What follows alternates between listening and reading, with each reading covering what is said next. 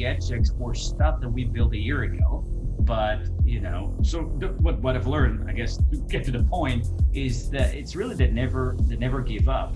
And it's kind of funny. I never give up and, and keep pushing forward because you'll get to the results long enough if you have a strong plan with great aerial map, right? And you know exactly, I mean, you you built the map and you know where you're going with this, you will get to it. The second thing is that I've learned from training, which I think is pretty valuable, is the comfort level with uncertainty. If you are uncomfortable Welcome to Innovation and Leadership, where I interview uncommonly high achievers like top investment fund managers, elite special operations soldiers, startup CEOs who sold their companies for billions of dollars, pro athletes, Hollywood filmmakers, really as many different kinds of experts as I can. The whole idea is to hear how they did it and then what advice they have for the rest of us that can be applied to the organizations we're trying to grow and innovate. Thanks for listening, and I hope you enjoyed today's show. Today I've got Roy Dekel. Roy, thanks for doing this. Thank you for having me. So I want to talk about some of the stuff from your background, but let's start with your current company. Tell us about Set Schedule. Well, Set Schedule. I thank you for for giving me the floor to talk about the company. It's my favorite thing to do. We're basically Set Schedule is, is a technology company with the core focus in addressing problems and challenges in uh, in real estate. And we're kind of like teetering towards fintech as well. We have digital marketplace and different software products that revolve around the business development needs and the connection challenges between real estate consumers and real estate professionals, whether it's individual agents and teams.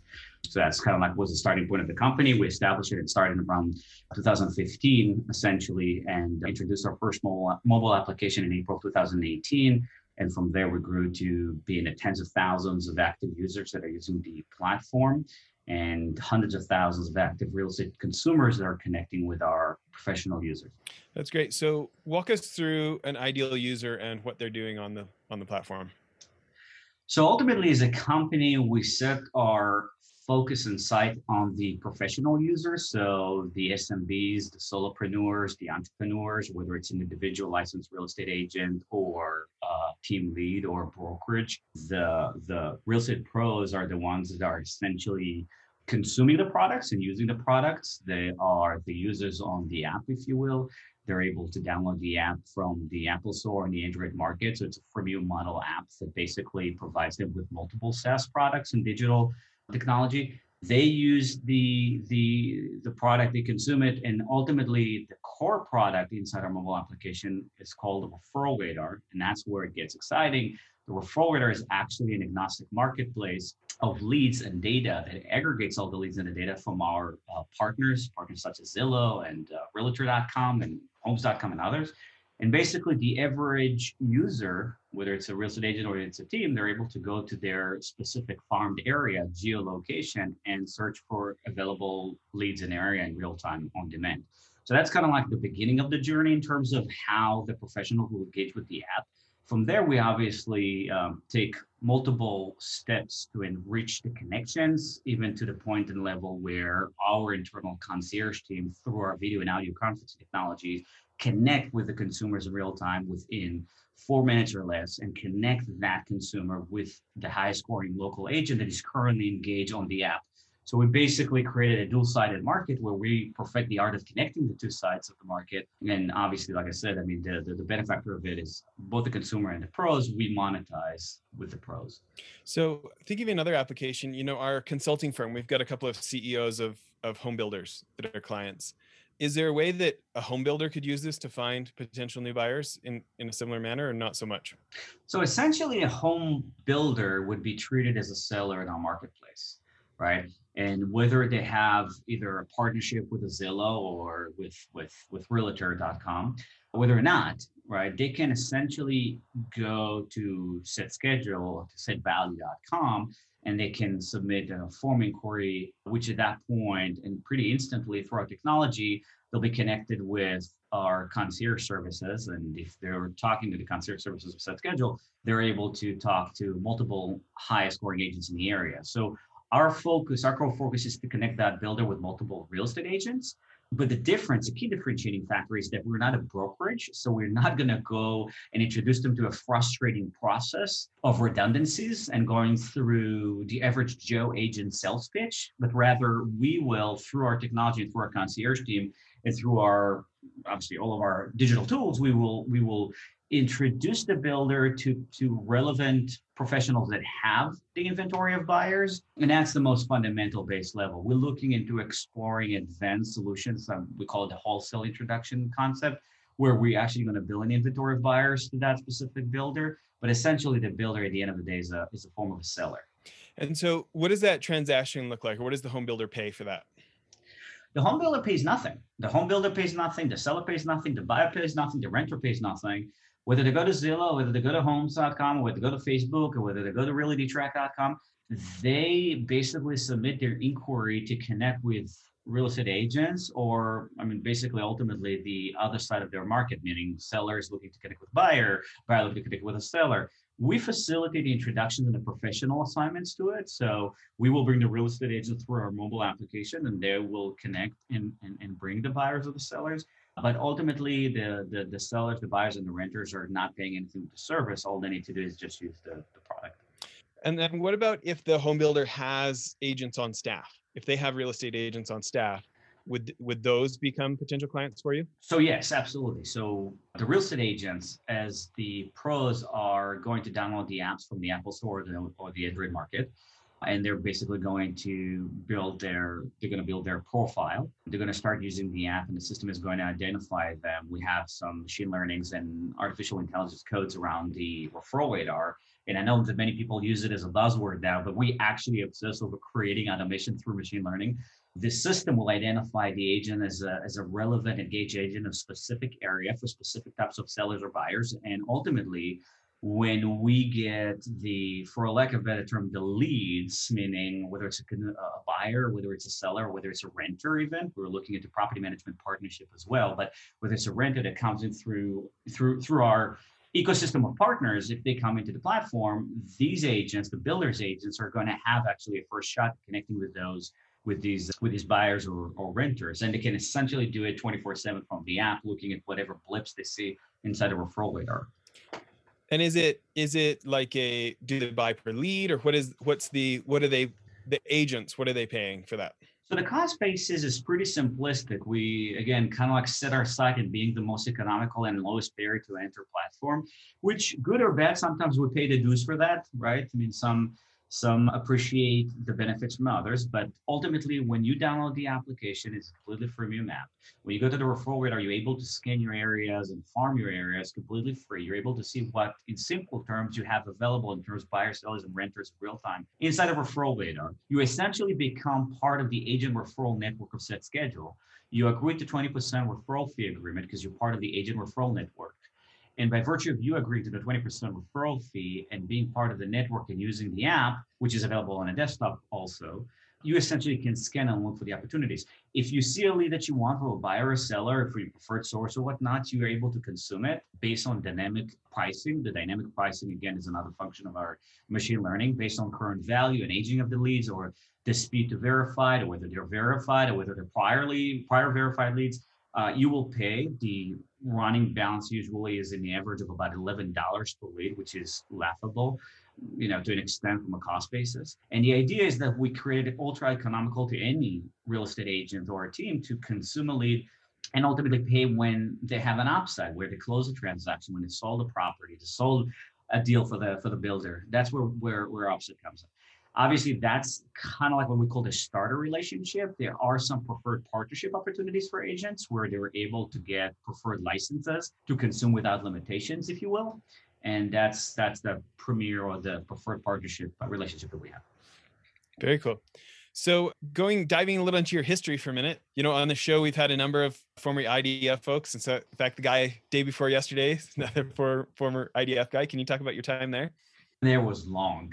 no, the time in uh, the time in the IDF actually kind of like well defines who I am because it's kind of like the foundations for everything I do in business, for better or for worse. I spent close to five years in the Israeli IDF. First, I was in the Israeli Navy SEALs and went through the SEALs training. I became an officer with a specialty in counterintelligence. I was an intelligence officer and and and and I went through basically the second the second Intifada, the second the second war in the West Bank and Gaza Strip. I spent most of my service in an enemy territory. Uh, been through been through a lot, but through the training and through obviously the experience in the IDF and the Officers Academy, I've learned two big major things that lead me to today. Number one is leadership and how to command and lead you know individuals whether it's business or war and the second thing is the relentless aspect of never giving up even though we all have a lot of wants. I mean we want to do this and we want to do that but ultimately there's a certain percentage of individuals that just don't follow through the wants.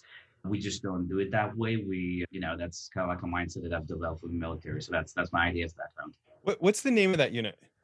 The unit in israel that equivalent to seals is Shayet HaTzvos so it's I don't remember the translation in English. Number thirteen, but but it's it's identical unit to the seal. Is it is it basically is it say say uh, say Sayeret Matkal? No. Sayeret Matkal is, is the equivalent of Delta Force. So no, I, I was gonna say Sayat thirteen. Am I saying that wrong? Shayatet. Shayatet thirteen. Shayatet thirteen. Is that yeah. the group you were in? Yeah. Okay. Because we've had some, you know, we've had some you know SEAL Team Six DevGru, DevGru guys on the show and and officers from U.S. SEALs. They were a client, consulting client in the past, and they have a ton of respect. Like I'm sure you know that, but if everyone else doesn't, like you know, we just had a guy on, Steve Wazotsky, right? Who he was an 06 in the SEALs and then went out and was the head of security for JP Morgan and just retired. Great interview. But like personally, one on one, he talked about things that he was trying to learn from you guys and and had a huge amount of respect for for what you guys have done. So mm, Thank you. I'm sure you already knew that for, for everybody else. I don't know. I've heard I've heard with some people that said that it was easier in Israel, and I kind of like respectfully disagree. So well, he he didn't feel feel like it. He thought the Americans had a lot to learn from you guys. So you know, I'm interested. We we've had a number of guys from Delta and you know Rangers, SF. We have British SAS guys on the show. It is interesting to me how many folks from special operations backgrounds get into entrepreneurship. I think it's just like you know they they like the adventure. I'm interested in your view but mine is they like the adventure. They like making their own decisions. They're not scared of the unknown. They're not scared of sales. They've they've got the guts to do it. And and they kind of have that like adapt and overcome mindset. They're not paint by numbers kind of people. That's that's my guess. What, why do you think so many folks from the special operations backgrounds become entrepreneurs? Well i mean i think it's pretty simple and i can probably talk your ear off till like tomorrow night right? But it's pretty simplistic. It boils down to a couple of basic factors, right? First off, and it's going to sound a little bit self-serving and, and, and maybe pompous, but I don't, don't intend it that way. But, you know, obviously to get accepted, you have to pass some cognitive analysis and some basic fundamental hereditary aspect that you cannot train, right? I mean, whatever you get from your parents, you should be thankful and that's what you get. So you have a certain level of foundations to play with and you should respect that. That's number one. Number two, when you get into the training, these trainings cultivate the mindset of everything is possible. As long as you're alive, everything is possible. And if you don't believe it, you will probably quit within 24 hours. I started my training with about 180 team members, and we were, I think, 60 within three days. So it's it's you know you ask yourself why there's so many people that are wanting but they're not here now. I don't get that. So ultimately the aspect of as long as you you believe in something and you want to do something why not do it? You can. So that's that's like i guess the the second com- component. And i think the third and i actually went through this journey in the idf i've, I've served with some you know army units and i've seen the, the mindset of kind of like for like the, the general population. I mean ultimately they cultivate in the special forces a that every single person is its own his own her own operation so I mean, every single person in in SEAL when they go to an operation, every single person can mess up the entire operation. Okay, I mean, this is not you know 200 soldiers go and just blitz you know an attack. You have a team of 15 or 20, and you train with a team of 15 and 20, and every single person can basically get it can get everybody killed in a matter of, of a second. So every single person is trained, educated, and really, for lack of a better term, brainwashed with the fact that you are your own business. You are your own independent unit. If you don't think that way, you can screw the entire team over. And and and that's that's kind of like the third component, married with teamwork. I mean, meaning that cherish the fact that you have a squad, that you have a team, and and and how to leverage the power of a team, but still be a leader in your own right because you have your own specialty, you have your own responsibility. You can mess the entire team up. So that's these are the key points. What, what was what was one of your specialties? What did you focus on? Well, we, we, we were on the water demolition team, so we were like diverse. but again, my, my specialty ultimately was was actually intelligence. So I went to a counterintelligence school and, and, and, and worked with the you know the equivalent of, of all of the you know intelligence, I mean the civilian intelligence organization like the equivalent to CIA, Mossad, you know, Shabak. But ultimately, uh, intelligence was my core focus, and studying the operation and prepping the operation was the primary focus. I mean, in the later year as an officer, that was my primary focus. You know, it's such a fascinating world to me. Again, I I count myself lucky. I've been able to teach some leadership courses for American intelligence agencies, DIA, CIA, other folks, right? Mm-hmm. And you know, there's something about that world that is interesting to me of the way the movies per- portray it versus actually getting to spend time and become friends with those people. And like, I don't know, I, I I'm not surprised that you would be successful in business with that background because I feel like, at least my experience is people with with that background they get so good at learning what matters to others and really reading people and understanding who somebody is at the core because like selfishness does not work if you're trying to recruit a, a source. A source could care less what you want right? Anyway do you have any thoughts about that well if you want to be selfish go be a pilot that's my my standing joke. but, but no, I mean, I, I agree with everything you said. I mean, it's, it's exactly what we stand for, and it's kind of like the mindset that we have we have here. I mean, in, in business development training, when I speak to the guys here, I say the same thing. I mean, it's we work as a group, and and we also work autonomously. But no, I agree with everything you said can you think of any what's another one of the principles from from your time in in i'm to see if i can say it right shayatet 13 yeah perfect. close? perfect shayatet shayatet how do you pronounce it correctly?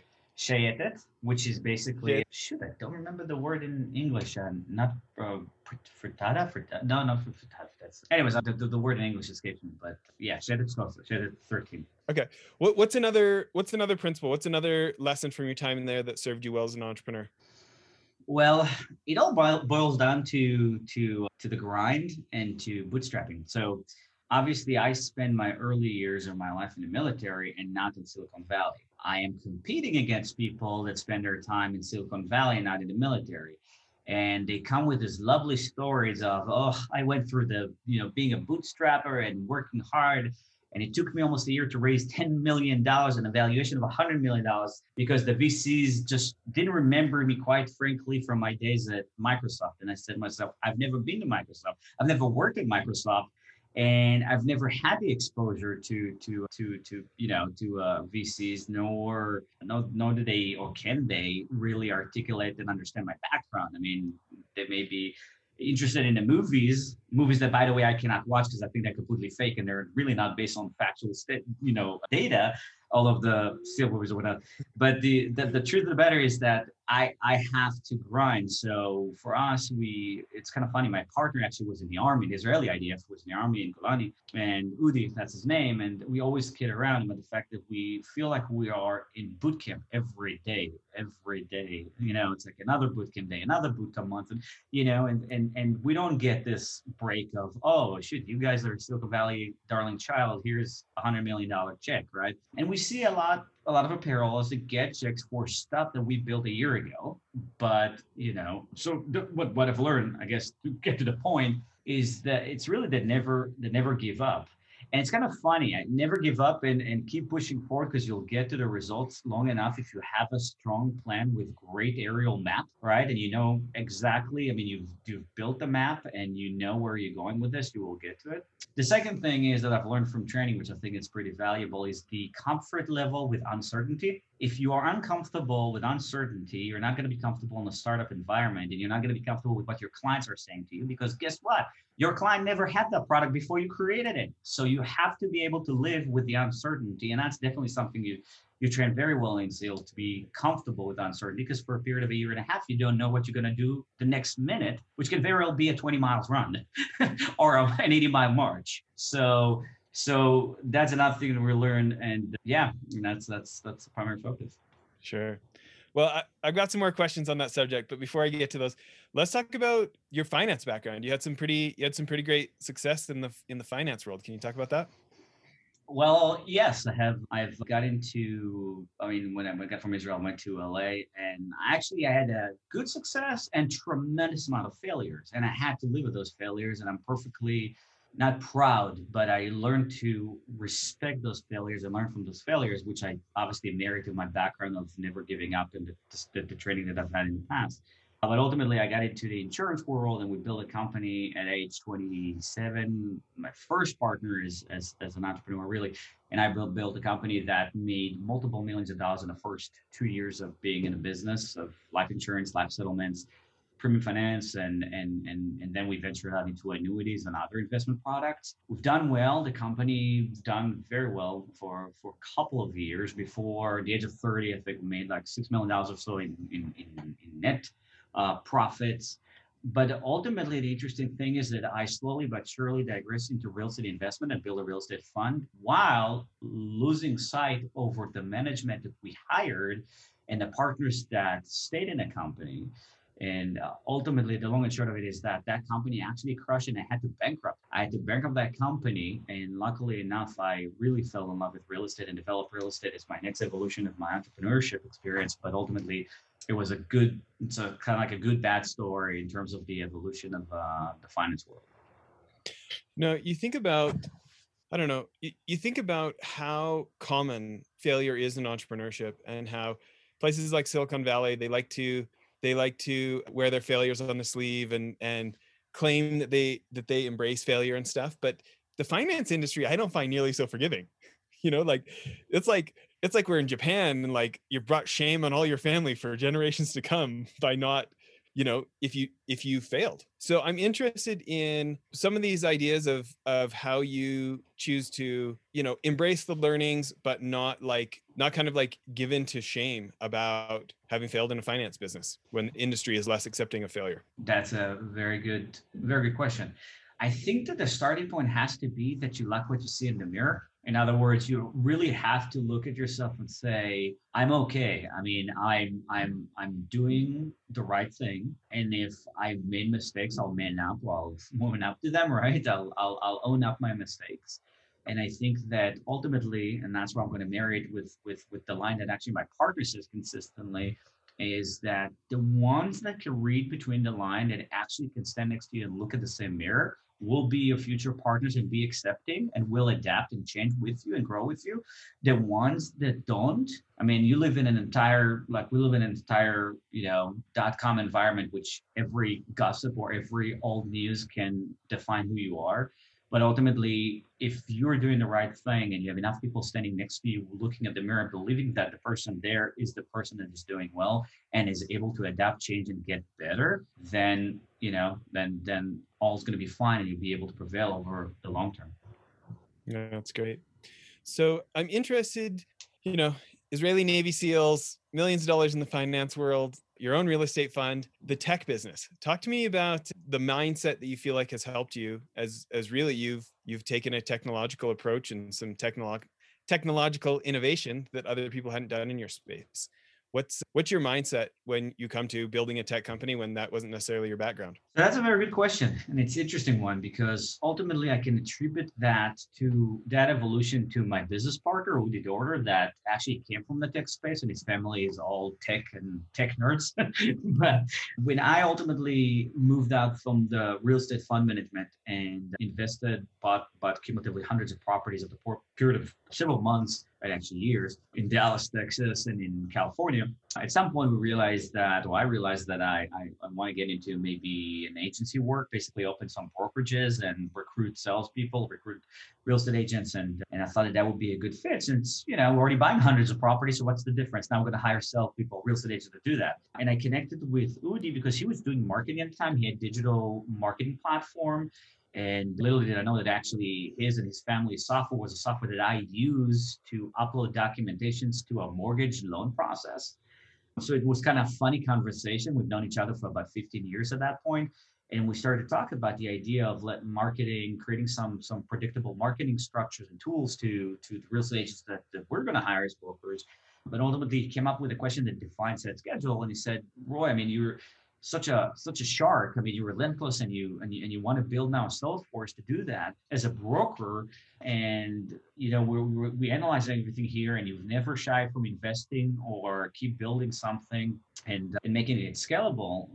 And he said, why not marry it and blend it into a technology or a product that you can actually scale, not as a brokerage, but rather as a technology company because we really quickly identified that the biggest friction point to scale with any brokerage is the abilities to create consistent flow of business for the downline agents and producers. And uh, many many people in the space now are trying to be e-brokers or different kind of like glorified methods of of of of, of you know, scalable brokerages. But at the end of the day, the friction point is the scalability of the agent. And we decided that it would make more sense to build a technology and the software and the tools and the mobile applications around this problem. And that's where we came up with the concept of set schedule, creating more predictable timeline around business development, which was the core first product that we rolled out. You know, I think the question is somewhat selfish on my part because in some ways we have a little bit of some similarities in background of, you know, I I was I was the sales guy. You know, like I became a millionaire by the time I was 25, lost it all, made it, made it back again. You know, like I became a millionaire two different times in my 20s, lost it all. You know, hence the reason I'm buying commercial real estate this next time so I can keep it, right? But uh, it's not how much money you make; it's how much money you keep. Okay? But but you know, and like I'm good at recruiting salespeople. I'm good at recruiting customers. My brain goes to that, you know, and when all you have is a hammer, everything looks like a nail, right? This kind of stuff. And investing, like if you land, if you land really large investors, that is scale because one relationship brings you millions of dollars, right? And yet the longer, you know, I love Utah because you get armpit deep powder without the negative 30 of Canada, right? Mm-hmm, and mm-hmm. I loved my time living by you. You know, I lived in Huntington Beach for years and then San Clemente, and, and I love being able to get up and go to go surfing before before work. But but what's been interesting here is a little bit of the osmosis. I mean, outside of California, Utah has the most amount of startup companies that have gone zero to a billion per capita in the country, second only to California. Hmm. And on the show, I keep having, you know, this guy sold his company to Adobe for 1.8 billion. You know, this guy just got money from PayPal and they got a 1.6 billion dollar valuation. I keep, you know, like I hang around these people and I realize like I have been intimidated by tech and spending a million dollars to start an app and stuff like that when I'm like, I don't really feel familiar with the process. I can't promise investors how it's going to go. I don't have a, I, I don't necessarily have a background in, in scaling up the kind of business that recruits users online. And so I've, I've shied away from it my whole career. Right. And yet over and over, I just have so many friends now who have been successful with it. It finally has worn on me going like, you know, I don't need to have this like intimidation of tech. I just need to treat it as the next sport to learn. And and yet I, you know, I'm a little hesitant. I'm not jumping in with with both feet, right? I'm we're we're working towards it.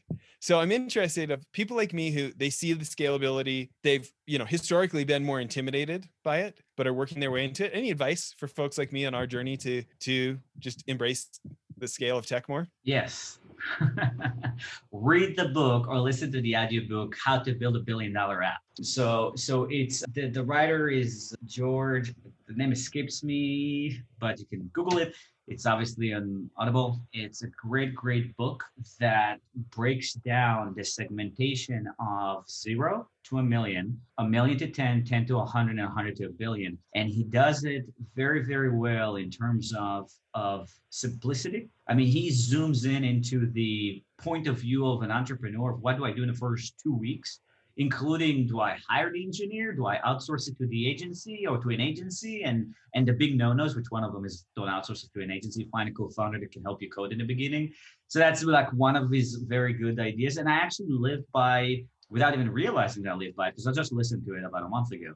But I live by what he said there. And I think any guy that wants to start the tech startup should listen to that audiobook because it really walks you through that process. So is it is it George Berkowski? Does that yes. sound right?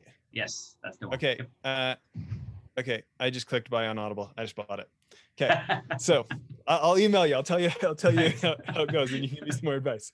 Well, let let's talk about this because I mean, last I checked, you guys had like over twenty five thousand of these professionals on the platform. Is that right? Or what? Yes. What are you up to now? Yeah, so we are we are averaging, like I said, the app was rolled out around April 2018. We are actually coming up with a brand new app in four months from now. It's going to disrupt the industry, the real estate industry, and the fintech industry That's all I can say right now. But we are trending at a point where we get 800 agents to 1,000 agents per month from organic downloads. And yeah, that's, that's where we are now.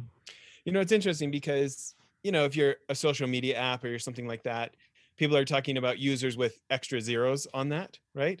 Because it's so low value to the company per user.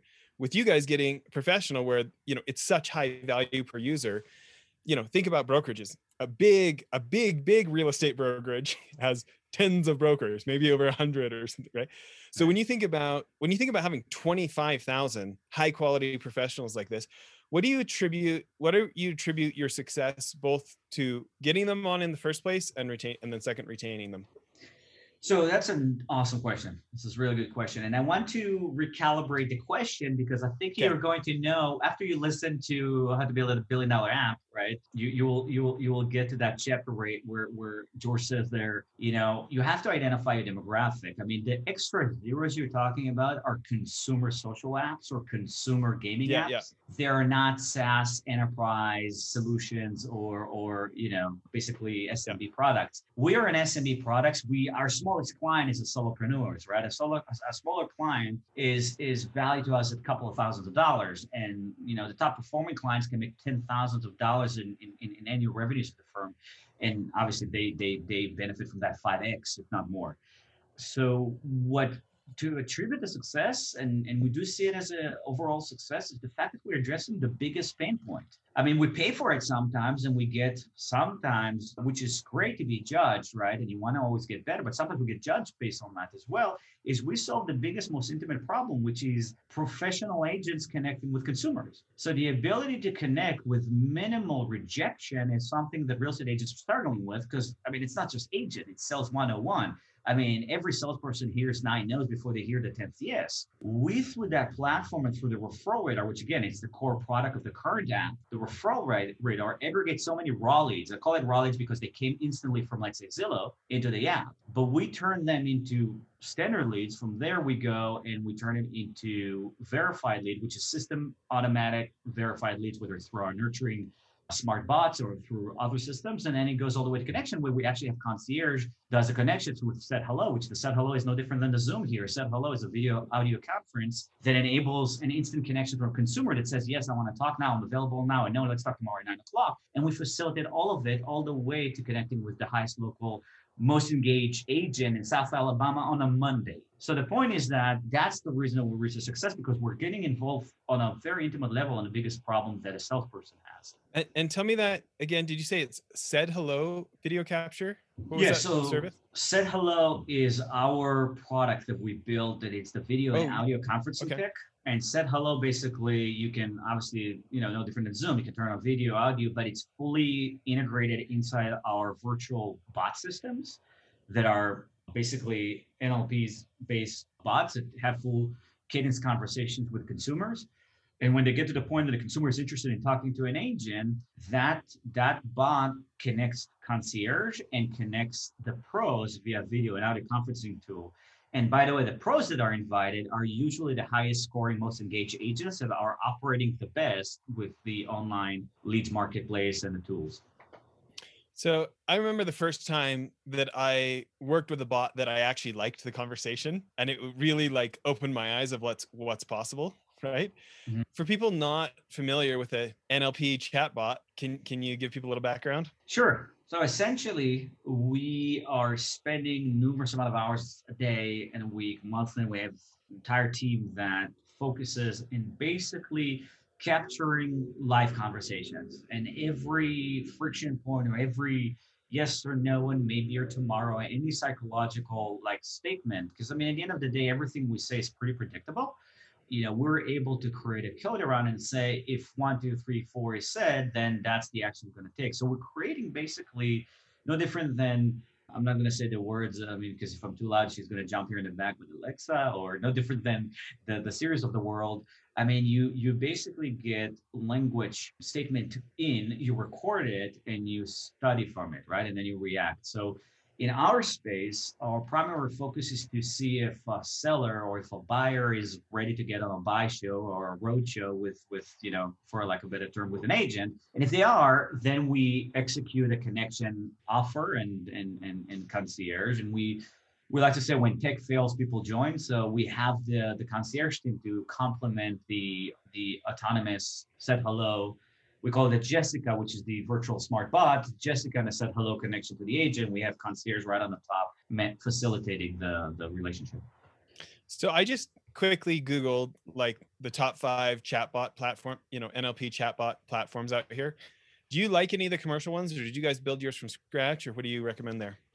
So we build our own. I mean, all of our products from scratch. I mean, we we kind of like like it like a Michelin star restaurant where we build everything from scratch, right? Um, so our bot is actually uh, was built based on the precise needs of the industry and how we connect a, a home seller a home buyer or a renter and then the kind of key phrases that are relevant to the real estate space. We build it from scratch for two reasons. Number one is we want to perfect the art of connection, which we're doing very well. Somewhere between 35% to even close to 40% of our leads marketplace or our marketplace leads are are becoming connections. But the second thing is we wanted to perfect the art because one of the key visions that we have in, in recent months, or in the, in the near future, I should say, is to roll it out as a self-adapting, fully customizable product for the SMBs in the space of real estate, so real estate agents, even mortgage brokers and real estate brokers, and allow them to create their own cadences for the flow and we've learned that there's a lot of those those those chatbots that you buy online. It's kind of like almost like buying a frozen burger. So there's a big difference. I mean they don't adapt. They don't have an NLP dialogue flow component to it where they know what the client is actually trying to say. And okay well i got to say something i got someone to say yes what do i do now? Where does it go? So all of this flow is actually fully calibrated to our connect environment. Yeah well, tell me this for other people who they're interested in scale, maybe they want to do something different than their competitors in the industry and embrace tech a bit more. You know, looking at, you know, 100 strategic strategic partners, over a million home shoppers with your system. What kind of what kind of challenges didn't you anticipate or what what have been some of the big obstacles getting to this size? Clients expectations would be the first one and I want to set the record straight. I mean, we obsess over creating the best environment for our clients and our prospect, and we constantly want to put product out there to make people happy. But if you listen to all of the audiobooks, I mean, have to build a billion dollar app and the lean startup. I mean, at the end of the day, sometimes you have to put product that your clients need, not what they want. And sometimes it will cost you in verbalization of dissatisfaction. So in the beginning year, when we've established that schedule, we thought that scheduling an appointment is the most is would be the most important thing because everybody articulates to us, we need to the listing appointments, the listing appointment, and realize that the listing appointment is actually not the holy grail. It's not the holy grail for many reasons, including the fact that you don't have con- control over consumer modes, but you can improve the journey if you actually recalibrate your technology and you create different types of connections. So, for example, the connections we're facilitating now for the concierge team for Set Hello, through this Jessica button, through the you know the positive engagement from the consumers and in real time bringing the agents and not only bringing the agents but bringing the best scoring agents that in itself created a much more positive engagement both of the consumers and the pros. I mean they both are you know tend to leave the calls very satisfied right? And we realized that that's where we missed the gap. So the, the the place we miscalculated was thinking that you know we need to do what the client's saying that they want but not realizing that we don't, we're not addressing actually what the client needs and that's what we constantly adapted any any principles for that to like you know when when you can go two different directions and you've got to make a decision what do you what do you use as your guide when the decision isn't obvious what would move the needle more you have to ask yourself what would tip the needle, what would move the needle more. And I actually am stealing it from one of our product guys because every time we go over the laundry list, and we're kind of like kids in a toy store, right? I mean, we want to build this, we want to build this, we want to build this. You know, there's this new fab now, Clubhouse, you know, the audio chat app. And, we're like, oh, we, we should incorporate in some way, shape, or form into the inside set schedule app for, for, for, our, for our pros. And, you know, but at the end of the day, you ask yourself, is it going to move the needle? Is it going to affect what the clients need tomorrow better than, you know, how you handle it today? So if the answer is from one to five, three, you probably can defer it for a month out or two months out, and you'll focus in what you can score five and say, this moves the needle of five out of five. Yeah, that's great. Well, what's one of the things that I haven't asked about that you that that I should have? Where do you see yourself next? yeah, let's talk. Let's talk about that. So, yeah, where do you see yourself going next? So I think that our primary focus now is actually expansion to verticals. I call them the brother and sisters of the real estate agent. So, you know, there's the nucleus of the real estate transaction, and around it you have obviously the core, which is real estate agents and teams that are getting the deal. But then around it you have the title officer, the mortgage broker, the interior designer, the property inspector, the property, you know, the property, the home inspector, the the, the, the appraiser and more contractors movers etc so we are actually rolling out multiple solutions to address all of them inside one app with the agents and that's going to be pretty exciting and the focus is to take this 25000 and turn it into a million through the brother and sister industry environment to basically through the referral radar as a starting point, the CRM is an extension of it, all the way to network and communications. We're going to facilitate the entire flow of the transactions in a collaborative and a networking like mindset and that's kind of like the vision. So really 10x if you will plus you know the user base for for the new app. And from there we're really going to focus in in rolling out the the the the nurturing systems which revolve around the jessica bot the set hello virtual and video audio conferencing and then the dashboarding system and the software that actually connects the concierge. Hopefully, we'll move it out and it will become the omni platform for the SMBs to be able to nurture, you know, their own businesses and doing doing it better than you know than a frozen burger, but rather really fully customizable omni nurturing system that anyone is looking to improve their sales hunt skills and the ability to connect specific customer, whichever customer they have, to their sales staff. We're going to do it in the most efficient way, and that's going to be the Omni platform that we're going to roll out. So that's our primary focus. That's exciting. You know, my listeners know this because I bring it up all the time, but I got my first sales job like 25 years ago as like a 15 year old kid. I feel like I've been a salesman ever since. Even when I'm like, you know, right now I'm a chairman of a commercial real estate fund. I just feel like I'm top salesman, right? right? And I think about I've owned two separate sales training companies. I've, you know, worked with the the leader of the top sales team for Microsoft for the whole world. You know, like we train multi, you know, we train billion dollar investment funds how to get their salespeople to sell, blah, blah. And when I listen to you talk, I think, man, if you could lower the pain on being a salesperson, like no wonder there's a market for that, right?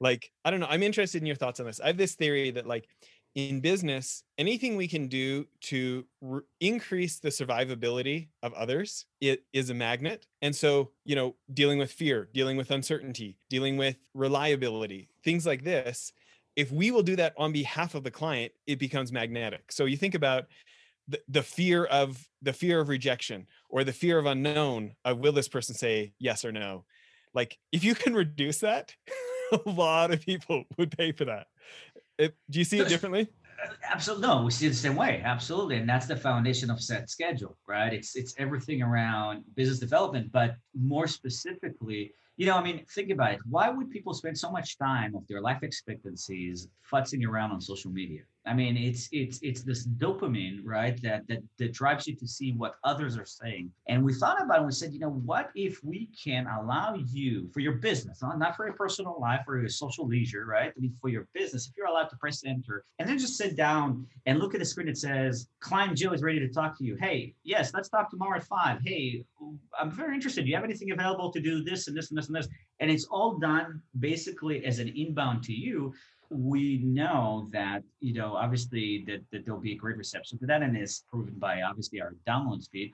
And it will be very beneficial and, and and we know that people would be you know borderline addicted to it if it's the proper way to say it right? But and that's kind of like the mindset of our nurturing systems, our connect systems, our, our you know, our, our, our virtual bot connection systems, the hello connections, and all of that. And it's funny because we're seeing, and you know, we're, we're painfully honest in the company. I mean, we're seeing clients that seven months ago tarnished us in bad reviews and and hated us. I mean, hated our guts, and they they, wrote things. About, I mean, quite honestly, borderline defamation and slander. And a month ago, they became top scoring agents. They're getting like they're just delighted. And the key difference between the two is that we're able to automate the inbounds. It's it's the, the eliminate the the, the the the friction point of rejection and drive into basically to pick up the phone, you know, of jump now. You're ready to press one because Joe Schmo is ready to to talk to you. I mean, they're not ready to buy. They may not buy, but they want to talk to you. So that gamification is something that every salesperson dreams about, and that's that's that's where, going, where our focus is going to be in the next foreseeable future. Well, and uh, it's interesting to think about. I don't know. We we look at it and you go, okay, there's what is it, 17 trillion dollars worth of real estate in this just in the US, right? Mm-hmm.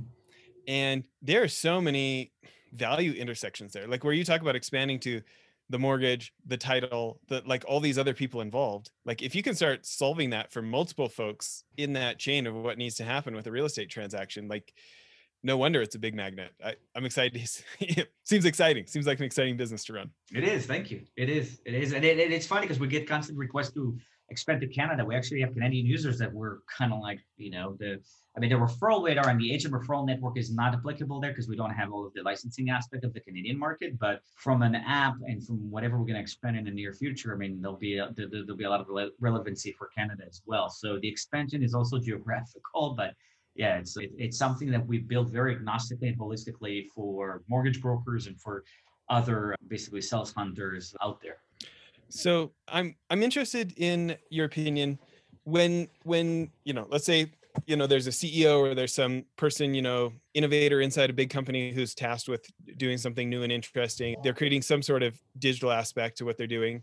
And there's this there's this time where it's like it seems like investors you know it seems like clients are asking for this but is that because they don't know this is possible? And you're like you're trying to make that decision on on what to do next and you've you've brought up your point of the you know what's going to move the needle the most right Mm-hmm. But I guess my question for you is when it's not obvious what's going to move the needle the most, the most, what does your testing look like? What do you how, how do you like do experiments where you're not making a giant bet, where you're just doing a, a little bet on those experiments to see, oh yeah, no, this really is the feature we should build?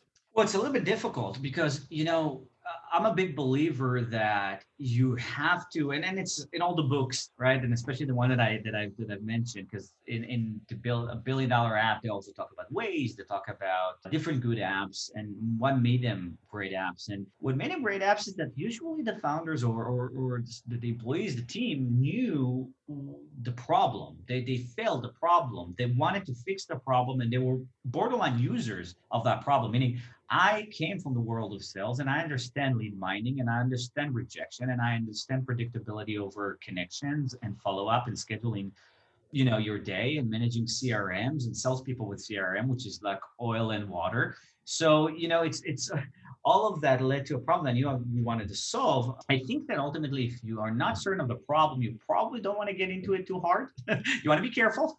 So but but again, but, but let's assume you know the problem and you're not certain what's going to move the move the needle in terms of, of feature or a, or a, a, solution inside the product.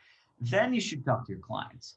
Then you should talk to your users. Bring them in. Bring them to the office. Forget about the focus group. You don't need to spend absorbent amount of fees on on on focus groups and whatnot, right? Bring the client and have a candid conversation about what they would want to see inside the system. And I think you'll find a lot by talking to your clients. So my next question is, you know, when you ask clients, "Hey, if we did this, would you buy it?" and then they say yes, and then you build it, and then they don't buy it. How do you deal with that problem? well, I, I, I, I, I think I answered it before, right? It's don't concern yourself too much with what the clients are saying. Try to listen to what they're not saying. When an agent says, "Are your leads good?" They're not asking you if your leads and the names and the phone numbers are really good. You're just asking what would be the level of rejection that I'll get, or how many phone calls do I need to make in order to nurture that opportunity? What do you mean that leads are good? I mean, the leads are good from Zillow, the leads are good from Realtor.com. I mean, there's a billion dollar publicly traded company. What's wrong with them, right? But here's the thing the moment they hit the set schedule referral rate, or in some instances, we assume the responsibility for it. So I know that the leads are good okay, because they're a piece of data and they're provided to you, okay?